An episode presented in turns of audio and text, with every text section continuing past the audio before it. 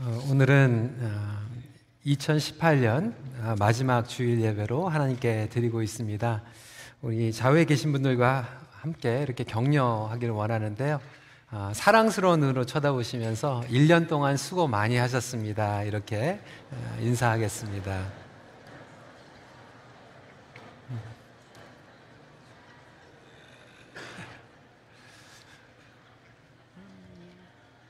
우리 찬양대 1년 동안 수고 많이 하셨습니다.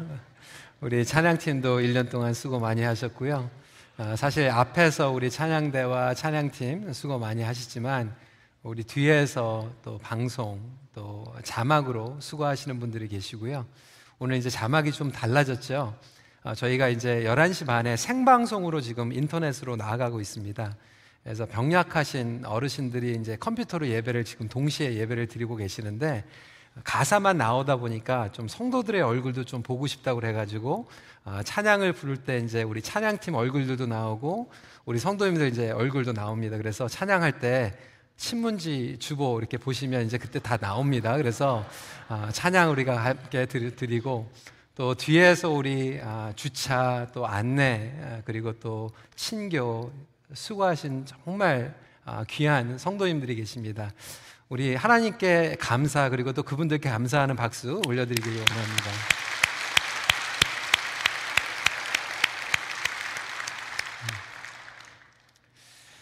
어, 오늘 마지막 주일 또 오늘날의 성육신 아, 마지막 말씀으로 변화로 이끄시는 예수님 transformation이라고 하는 제목으로 함께 말씀을 나누겠습니다. 아, 성육신은 변화의 능력 입니다. 어, 저희가 매주 오늘날의 성육신으로 계속해서 반복해서 듣는 띠은 무엇입니까? 이론이 아닌 삶 가운데에서 일어나는 실제적인 변화가 성육신의 능력입니다. 성육신으로 오신 예수님을 인격적으로 만난 사람들은 하나같이 변화를 경험하게 됩니다. 예수님을 가까이 만나고 만지면서 경험했기 때문에 변하지 않을 수가 없습니다. 임마누엘 하나님께서 우리를 찾아오시고 거하시는데도 불구하고 변하지 않는다. 그러면 그거는 정말로 하나님께서도 어떻게 할 수 없는 큰 기적입니다. 제가 종종 얘기를 하지만 정말 우리가 예수 그리스도를 믿고 예수 그리스도를 따른다고 하면서도 변하지 않는 것은 어, 변화가 없다라고 하는 것은 정말 기적 중에 기적이라고 하는 거죠. 2018년도 한 해를 우리가 마감하면서 우리 모두에게 적용이 된다라고 생각이 됩니다. 우리는 한 해 동안 과연 어떻게 변했습니까? 여러분들은 한 해 동안 어떻게 변하셨어요? 어떤 분들은 주님 앞에 가까이 나가기도 하지만 모든 사람들이 다 좋게 변하는 건 아니죠. 어떤 분들은 더 안 좋게 그리고 강팍한 모습으로 변해가는 부분들도 보게 됩니다.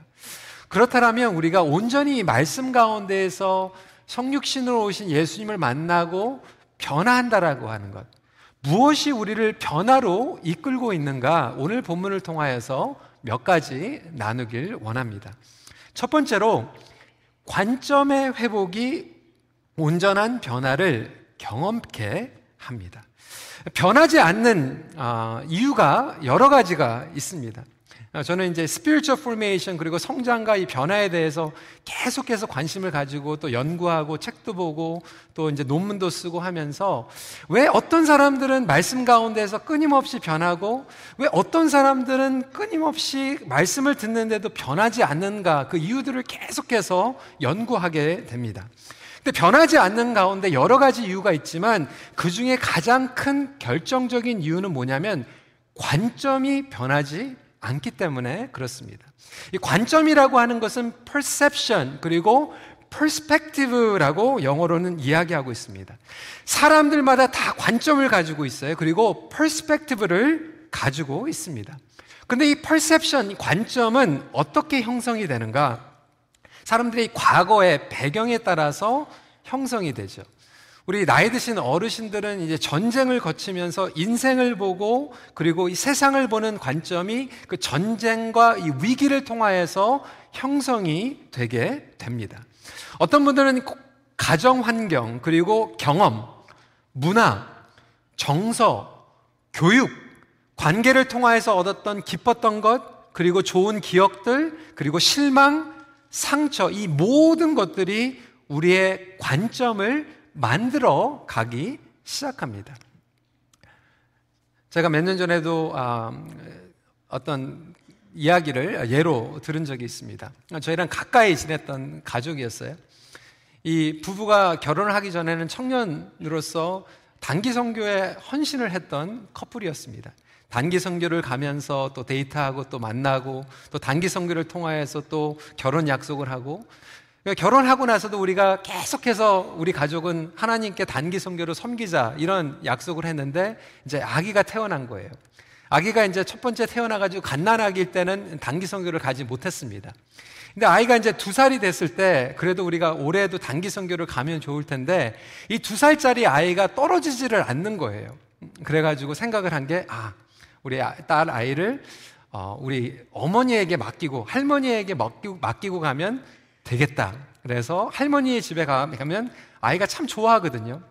할머니하고 막 신나게 놀고 있는데 갑자기 엄마 아빠가 없어져 버렸어요. 몽골에 간 거예요. 아이는 이제 충격에 빠진 거죠. 2주 동안 엄마 아빠가 설명도 없이 그냥 사라졌다가 몽골에서 성교를 하고 이제 돌아오게 된 것입니다. 2주 동안 성교를 열심히 하고 이제 공항에서 내려서 집에 가는 길에 아이를 너무나도 보고 싶어가지고 열심히 달려갔는데 아이가 엄마 아빠가 오니까 반가워가지고 뛰어가는 게 아니라 장난감을 내던지면서 화를 내는 거예요. 이제 그리고 나서 이제 몇 주가 지나고 나서 딸하고 이제 다 시간이 되고 이제 적응이 되는 것 같았는데 그 다음에 이제 사건이 생기기 시작하는 거죠. 할머니 집에 갈 때마다 이제 비명을 지르는 거예요. 할머니 집에 가면 엄마 아빠가 사라질 수도 있겠다라고 하는 그 관점이 형성돼 버린 것입니다. 똑같은 상황인데도 불구하고 반응한 것이 달라지는 것이 왜 그럴까요? 관점 때문에 그렇습니다. 어, 저희가 이제 이번 주에 신년 어, 특별 기도회를 하게 됩니다. 이제 카톡으로 이제 홍보를 할 수 있도록 카톡 메시지를 저희가 만들어 가지고 보냈어요. 어, 그런데 중간에 이제 좀 착오가 있어가지고 에러가 있어가지고 또 두 번째로 보내게 되었습니다. 실수를 해가지고 두 번을 보낸 거예요. 근데 오늘 아침에 들었더니 우리 어르신들이 이렇게 받아들이신 거예요. 어, 우리 젊은 목회자들이 얼마나 어르신들이 간절히 나왔으면 좋겠는가 하는 간절한 마음으로 두 번이나 보냈다라고 하는 거예요. 그래서 아, 꼭 나와야 되겠다. 우리는 실수로 두 번을 보냈는데 관점이 예쁜 마음으로 보시니까 얼마나 간절하면 두 번이나 보냈을까 그런 마음으로 아, 나오시겠다라고 하는 이야기를 들었습니다. 제가 몇 년 전에 아, 제가 좋아하는 광고 중에 HSBC 광고가 있는데요. 한번 예로 보내 보여드린 적이 있습니다. 네, 오늘 또 한번 좀 보여드릴게요. 공항에 가다가 한번 본 어, 광고인데요. 어, 첫 번째 그림 보여주시고요. 여러분 이 그림 기억나십니까? 이 컴퓨터가 있고 여기에는 컴퓨터에 뭐라고 써 있습니까? work. 일하는 사람들은 컴퓨터에 앉아가지고 일을 하죠. 저는 아마 컴퓨터 딱 보면은 이제 저한테는 설교 준비 이렇게 쓸 것 같아요. 근데 그 옆에 이제 I, 그 자막엔 흰색으로 잘 안 보이는 것 같은데 뭐라고 써 있냐면 play라고 써 있어요. 아이들을 만나면 너무나도 좋잖아요. 저희도 교회 와가지고 아이들 보면 플레이거든요. 막 안아주고 예뻐하고 우리 할머니, 할아버지들은 플레이라고 생각할 수 있습니다. 똑같은 그림인데도 불구하고 관점에 따라서 다르게 이해가 될 수 있는데 그 다음 사진 보여주시기 바랍니다. 우리 젊은 친구들에게는 게임 좋아하는 친구들은 뭐 컴퓨터 보면 뭐예요? 게임하니까 플레이가 되는 거예요. 그런데 집에서 하루 종일 아이들만 보시는 아기 엄마들은 아이들을 보면서 뭐가 되죠? 이게 work이 된다라고 하는 거예요. 이 그림은 이제 제가 수년 전에 보여드렸기 때문에 다른 그림을 좀 보여드릴게요. 그 다음 그림 보여주시기 바랍니다. 우리 여자분들은 이 소를 보면서 뭐가 생각이 나요? 아, 저거 가죽 잠바. 레더가 생각이 날 수 있습니다. 여기 계신 분들은 이 소 가죽 이 귀한 거를 알기 때문에 그렇습니다. 근데 지금 우리 EM은 20명이 지금 북인도 가가지고 선교하고 있거든요. 인도에서는 이게 뭐가 될 것 같아요? 다음 그림 보여주시기 바랍니다. 디에티, 신이에요, 신. 인도 가면 난리도 아닙니다. 이 소들이 그냥 차를 다 가로막고 있어가지고 우리 영어권 친구들은 차에서 우리가 막 장난해요. 무, 무, 막 이렇게 장난하는데 밖에 나가서는 절대로 그렇게 얘기 못 합니다. 아, 인도에서는 굉장히 성스러운 신으로 여기면서 숭배를 하기 때문에 그렇습니다. 근데 저 같은 경우에는 세 번째 그림에 이 소를 보면 뭐가 생각나냐면 디너, 스테이크가 이제 생각이 난다라고 하는 거죠. 똑같은 그림인데도 어떤 사람들은 레더, 어떤 사람들은 신, 그리고 어떤 사람들은 스테이크가 생각이 난다라고 하는 것입니다. 우리 인생도 마찬가지예요. 똑같은 상황 가운데서 어떤 사람들은 그것이 너무나도 감사의 조건으로 보이고 긍정적으로 보이는데 어떤 사람들은 그것이 부정적으로 보일 수밖에 없는 게 부정적으로 보는 사람이 내가 앞으로 인생을 절대로 부정적으로 살아갈 거야. 이렇게 결단하고 작정하면서 살아가는 사람들이 없다라고 하는 거예요. 그 이유는 뭐냐면 과거의 경험과 본인의 관점으로 이 부정적인 관점이 형성이 되었기 때문에 노력하지 않아도 그렇게밖에 보일 수 없다라고 하는 거예요. 제가 우리 젊은 친구들에게 질문을 했어요. 2018년도가 지나가는데 2019년도를 맞이하면서 무슨 기도 제목이 있느냐 그러니까 어떤 친구들은 막 여러 가지 기도 제목이 있는 거예요.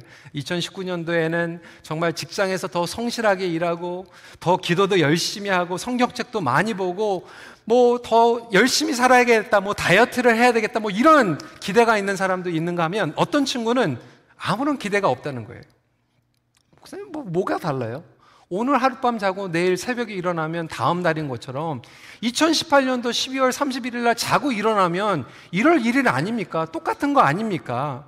그러니까 똑같은 날, 똑같은 새해를 경험하는데도 관점이 변하지 않는다라고 하는 겁니다. 뭐 인생은 다 마찬가지지. 뭐 그렇게 살다가 가는 거지.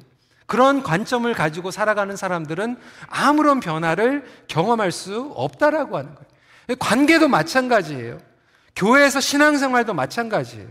무언가 잘못됐다라는 관점으로 보면 모든 것들이 잘못된 것이고 정말 무엇이 감, 모든 것이 감사의 조건으로 생각이 되면 모든 것들이 감사의 제목으로 받아들일 수 있다라고 하는 거죠.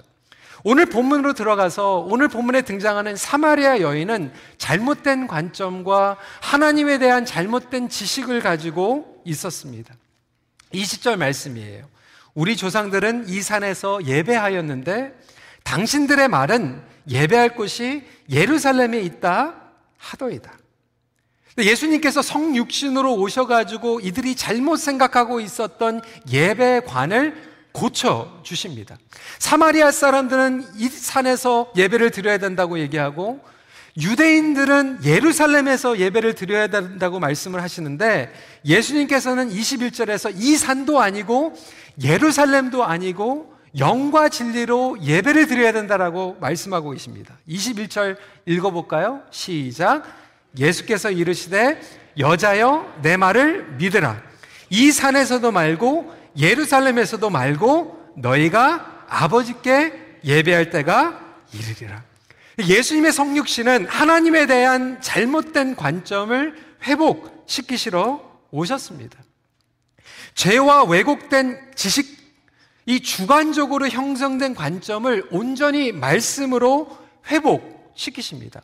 제가 지난주에 말씀드린 것 같이 예수님께서는 성육신을 통하여서 우리를 뒤집어 엎으셨다고 말씀하시는데 하나님의 나라는 영어로 upside down kingdom이에요. 낮은 자가 높은 자고 마지막 된 자가 먼저 된 자로 이 바뀌는 이유.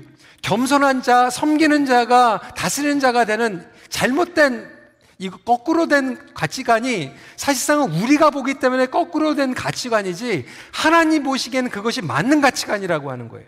하나님께서 창조하셨을 때 그 질서로 창조를 해주셨는데 오히려 인간들에게 죄가 들어옴으로 말미암아 우리가 지금 거꾸로 뒤집어져 있는 거예요.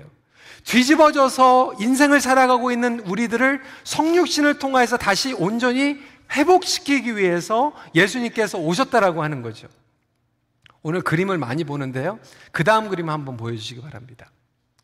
여러분, 이거 실제적으로 있는 그림입니다. 이게 어떻게 가능합니까? 바위가 지금 둥둥 떠, 떠 있어요. UFO 아닙니까? 이거 합성된 사진이 아니에요. 여러분, 이게 어떻게 가능합니까? 다들 고개를 이게 속임, 속임수 같은데? 여러분, 이거 make sense가 안 되는 거 아닙니까? 그런데 여러분, 이게 make sense가 돼요. 그 다음 그림을 보여주시기 바랍니다.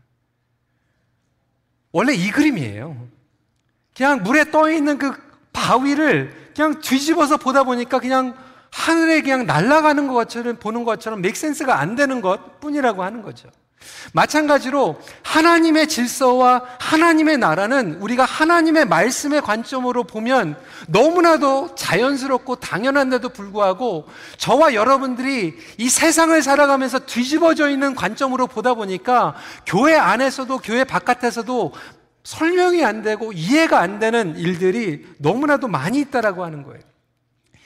구약시대 이스라엘 백성들도 마찬가지였어요. 하나님께서 이스라엘 백성들을 선택하시고 예배하는 백성으로 삼아 주셨는데도 불구하고 그들은 400년 동안 애굽에서 노예의 노예 생활을, 아, 바로의 노예 생활을 했습니다. 출애굽을 하고 자유를 얻었는데도 불구하고 수백 년 동안 가지고 있었던 이 노예적인 관점을 변화시키기 위해서는 40년 동안의 광야의 시절을 요구했던 것입니다. 오늘날 주님께서 우리에게도 동일한 은혜로 말씀과 은혜를 부어주고 계세요. 2018년도에도 주님께서 여러분들의 삶 가운데 개입하여 주셨고, 동행하여 주셨고, 인도해 주셨음을 믿으시기 바랍니다. 그럼에도 너무나도 많은 것들을 부어주셨는데도 불구하고 우리가 누리지 못하는 이유는 무엇입니까? 우리가 거꾸로 잘못 보고 있기 때문에. 그러니까 이 관점이 회복이 되지 않으면 절대로 변화가 일어날 수 없다라고 하는 거예요. 내가 세상을 바라보고 내가 사람을 바라보고 있는 이해하고 있는 관점이 정말로 과연 말씀 가운데 온전한가를 점검해 볼 필요가 있다라고 하는 것이죠. 두 번째 포인트입니다. 그렇게 되면 어떻게 됩니까? 하나님을 이해하는 관점의 변화가 일어나기 시작합니다.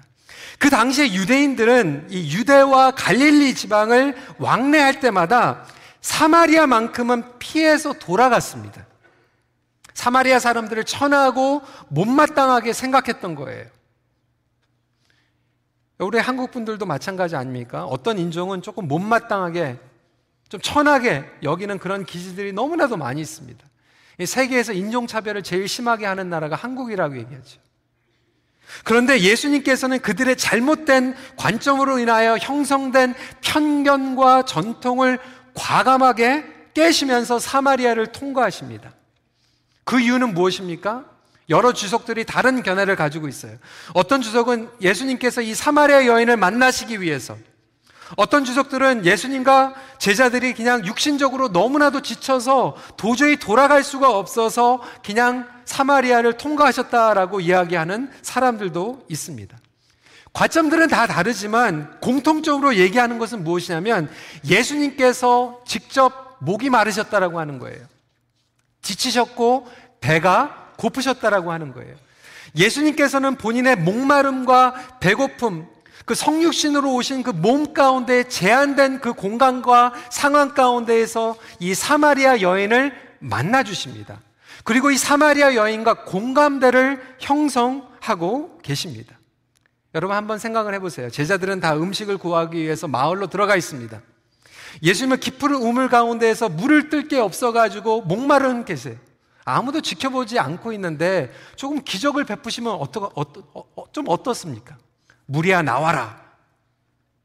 물이 착 나오면 그냥 이렇게 물을 드시면 되잖아요. 근데 예수님께서는 그 안에서도 제한된 가운데에서 순종하시고 나가시죠. 시간은 약 6시경. 저녁 6시가 아니라 그 당시에는 대낮이었어요.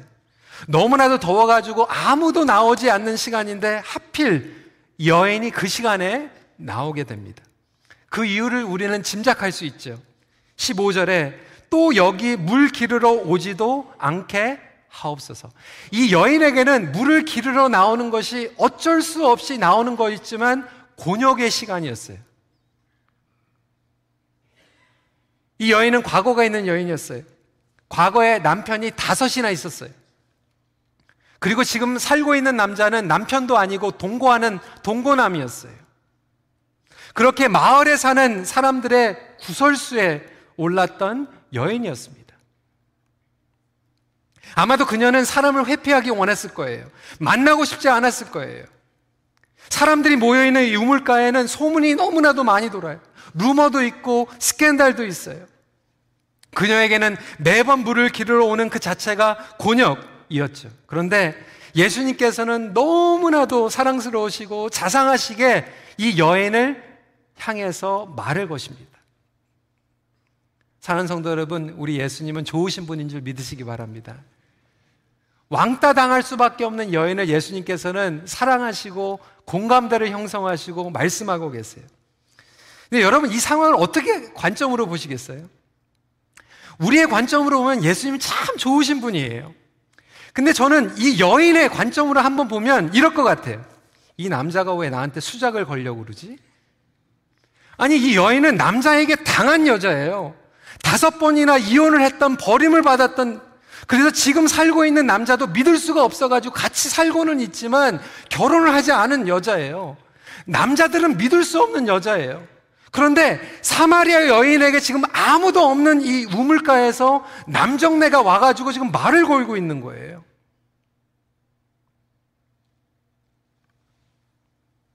무슨 목적으로 나에게 지금 말을 걸고 있는 거지?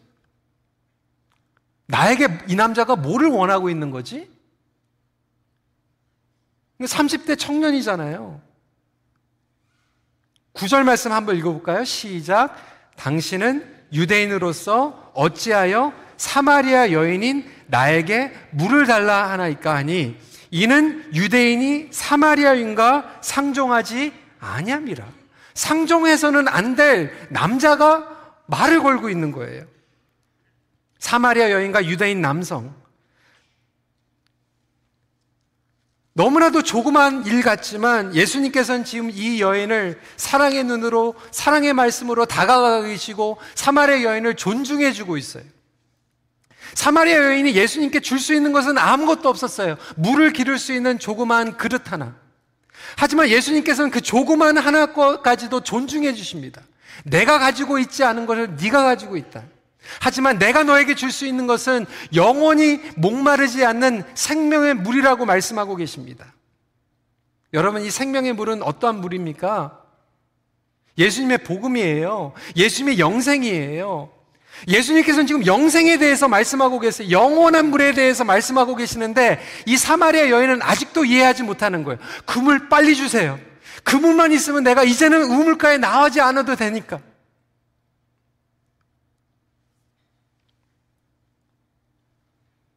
예수님께서는 영생에 대해서 말씀하고 계시는데 이 여인은 아직도 자기의 과거의 관점과 상처와 민망스러운 관점에서 이야기를 계속해서 풀어나가고 있어요. 예수님은 자상하게 말씀을 통하여서 이 여인의 생각과 관점을 변화시켜 나가시죠. 내가 하나님의 선물, 이 영생, 영생의 물을 달라고 하는 사람이 누구인지 모르는구나. 나는 생명의 물을 주는 사람이다. 똑같은 예수님을 만나지만 예수님을 유대인의 남자로 만나느냐 아니면 메시아로 만나느냐가 이 여인의 삶에 엄청난 차이를 가져다 줍니다. 드디어 이 여인의 관점이 바뀌기 시작합니다. 19절 말씀입니다. 읽어볼까요? 시작. 주여, 내가 보니 선지자로서이다. 제가 일부러 영어 번역을 집어넣었어요. 영어 번역이 너무나도 잘 표현이 되어 있어요. 뭐라고 되어 있습니까? I perceive that you are a prophet. perception이 이제 바뀌는 거예요. 처음에는 perception이 유대인의 남자였는데 이제는 perception이 prophet, 선지자로 바뀌게 됩니다. 그리고 나서 25절, 26절에 보면 어떻게 바뀌죠? 메시아 곧 그리스도라 하는 이가 오실 줄을 내가 아노니 그가 오시면 모든 것을 우리에게 알려 주시리다. 예수께서 이르시되 내가 말하는 내가 그라. 어떻게 바뀝니까? 유대인의 남자에서 선지자로 선지자에서 메시아로. 이 사마리아의 여인의 축복은 예수님이 정말로 어떠한 분인지 메시아로 만났을 때 깨달음으로 시작이 됩니다. 그리고 그녀의 삶은 변하기 시작합니다. 사실 사마리아 사람들은 말씀에 대해서 여기저기 조금 조금 듬성듬성 들어가지고 알고 있었어요. 예루살렘에 가야지 예배를 진짜로 드리는 것이 아닌가 막 이러한 짐작을 가지고 있었어요. 사실 사마리아 사람들은 하나님을 온전히 알지 못한 거지요. 그러다 보니까 이 여로보암 왕의 죄로 인하여서 예루살렘에 가지 못하게 하려고 황금 송아지를 만들고 그 잘못된 산에서 예배를 드리고 있었던 것입니다. 예수님께서는 그 여인에게 이렇게 말씀하십니다. 하나님은 영이시니 예배하는 자가 영과 진리로 예배할 지니라. 성도 여러분, 우리가 하나님을 이렇게 알지 못할 때 결국 우리도 똑같이 황금 송아지를 만듭니다. 심지어는 우리가 매일 큐티 하는데도 불구하고 황금 송아지를 만들고 큐티를 해요.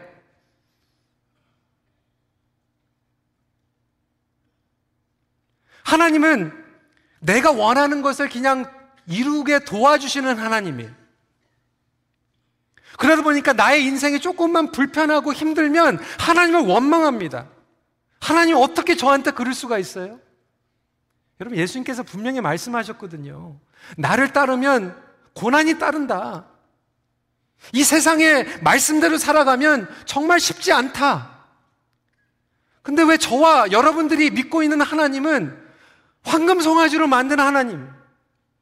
우리가 하나님만 믿고 예배만 잘 드리면 그런 일들이 한 번도 없고 이사를 가도 차를 네 대, 다섯 대 세울 수 있는 가라지로 이사 가게 하시고 냉장고를 해도 세 개씩, 네 개씩 해도 큰 부엌을 내주시고 성경에 보면 그런 하나님이 어디 있습니까? 그런데도 불구하고 우리는 황금 송아지에 하나님을 만들어 놓고 우리는 큐티를 그렇게 하면서 은혜 받고 예배를 그렇게 하면서 은혜 받고 하나님을 감사하면서 살아가고 있지는 않습니까? 사람은 어떻게 변화하면서 성숙하는가? 하나님 말씀밖에 없음을 믿으시기 바랍니다. 그런데 아무리 말씀을 들어도 그 고정관념과 관점과 생각과 가치관이 바뀌지 않고 내 맘대로 내 관점대로 그 말씀을 묵상하는 사람은 절대로 변하지 않습니다. 말씀을 내가 이용하는 것이 아니라 말씀이 내 삶에 임할 때만 변화가 있음을 믿으시기 바랍니다.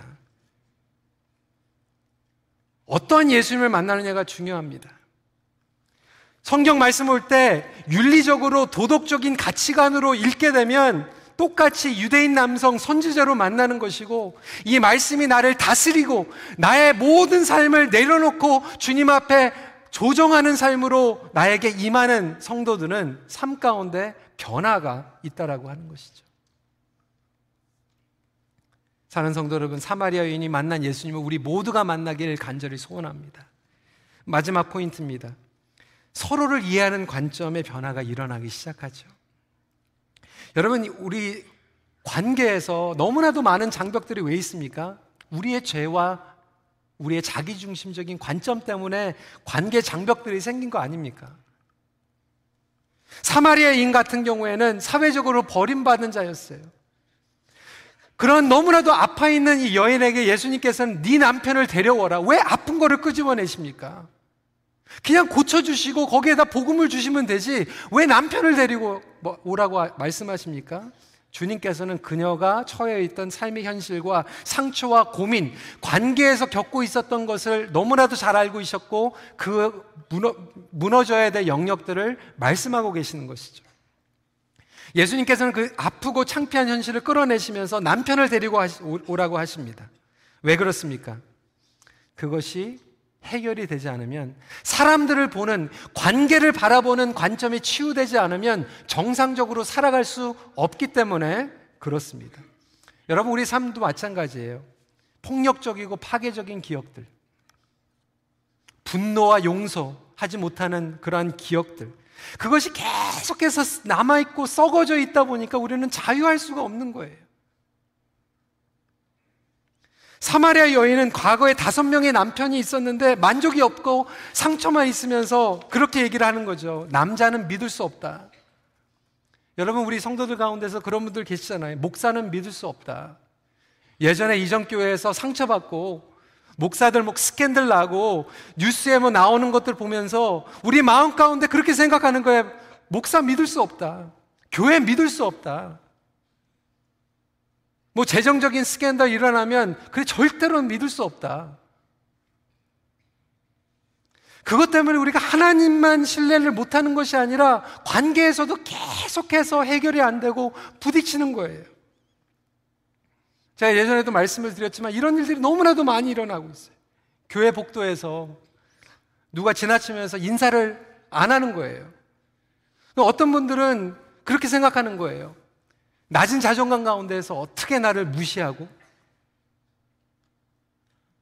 뭐 내가 형편이 안 좋아가지고 나를 무시하고 인사를 안 하는 거야? 어떤 분들은 아 내가 지난주에 뭘 잘못해가지고 나한테 화가 났구나.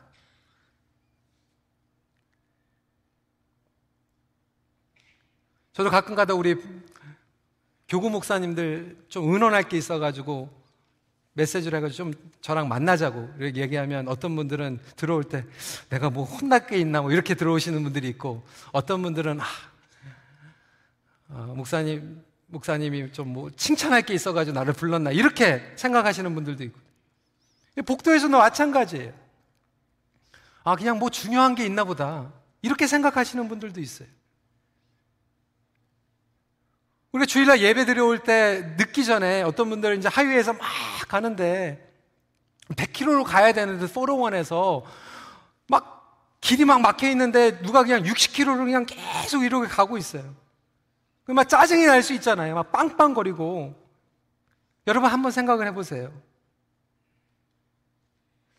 어떤 분들은 아, 이, 이 여자분이 왜 이렇게 늦게 천천히 슬로우하게 운전을 하는 거예요? 근데 그것도 잘못된 관점이에요. 왜 여자라고 생각하세요?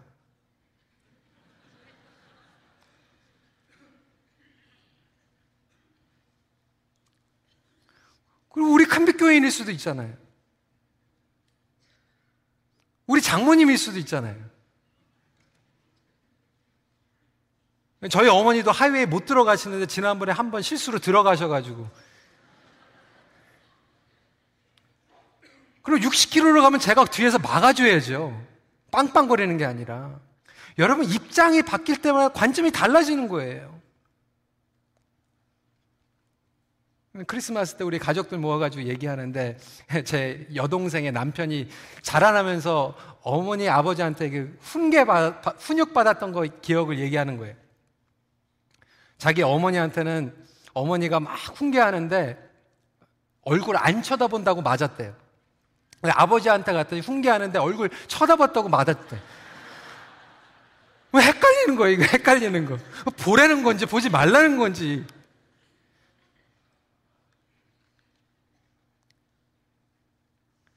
우리 어린, 어린아이들이 자라면서 그렇게 힘들게 자라잖아요. 영어 하니까 집에서 한국말 하고 맞고.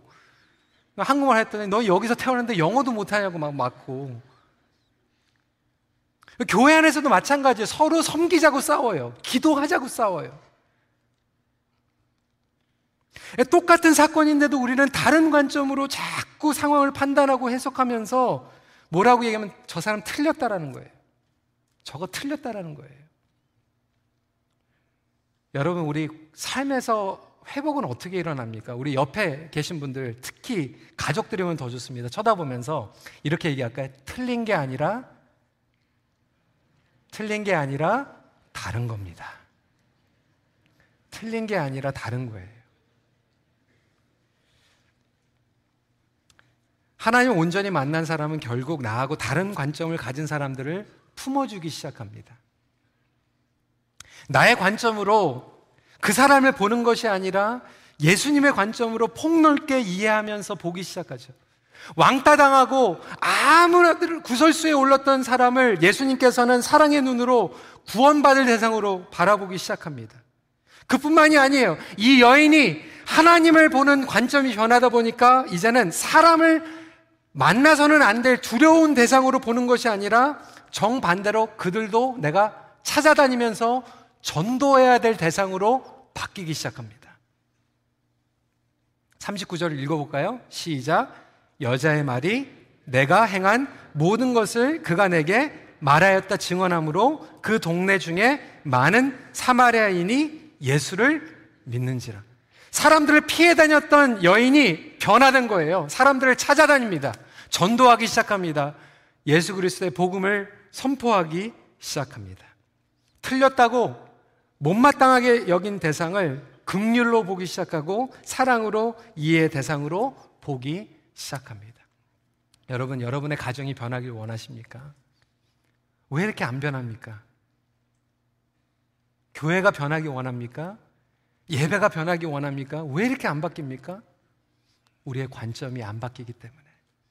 저와 여러분들의 관점이 다시 한번 복음으로 뒤집어 엎어져서 하나님을 온전히 만나고 정말 서로의 상대방을 사랑으로 예수님의 관점으로 바라보면서 우리의 인생이 뒤집어 엎어지는 놀라운 역사가 일어나길 간절히 소원합니다. 관점의 회복과 함께 인생의 변화를 경험하십시오. 같이 기도하겠습니다. 우리 시간에 2018년도를 돌이켜보면서 정말 과연 우리는 어떻게 2018년도를 보냈는지, 그리고 2019년도를 어떠한 기대를 가지고 기도 제목으로 나아가고 있는지, 혹시 우리에게는 아무런 기대와 변화에 대한 그 간절함, 설레임, 그런 것들이 없다라고 한다면 너무 억울하지 않습니까? 주님께서 우리와 거하시고 우리를 인도해 주시는데 우리가 그렇게 살다가 그냥 인생을 마무리한다라면 하나님께서도 너무나도 안타까워하시지만 우리에게도 억울한 일이에요. 여러분 2018년도를 마무리하며 2019년도를 어떻게 바라보시겠습니까? 여러분들의 인생을 어떻게 바라보시겠습니까? 하나님의 말씀을 어떻게 받아들이시겠어요? 그리고 여러분들의 사랑하는 가정과 여러분들이 매주 만나는 매일 만나는 그 영혼들 어떻게 바라보시겠어요? 그 관점의 변화가 일어날 때 여러분들에게 회복이 일어날 줄 믿습니다. 우리 이 시간에 함께 말씀을 생각하면서 먼저 기도하는 시간 갖도록 하겠습니다. 기도하시겠습니다.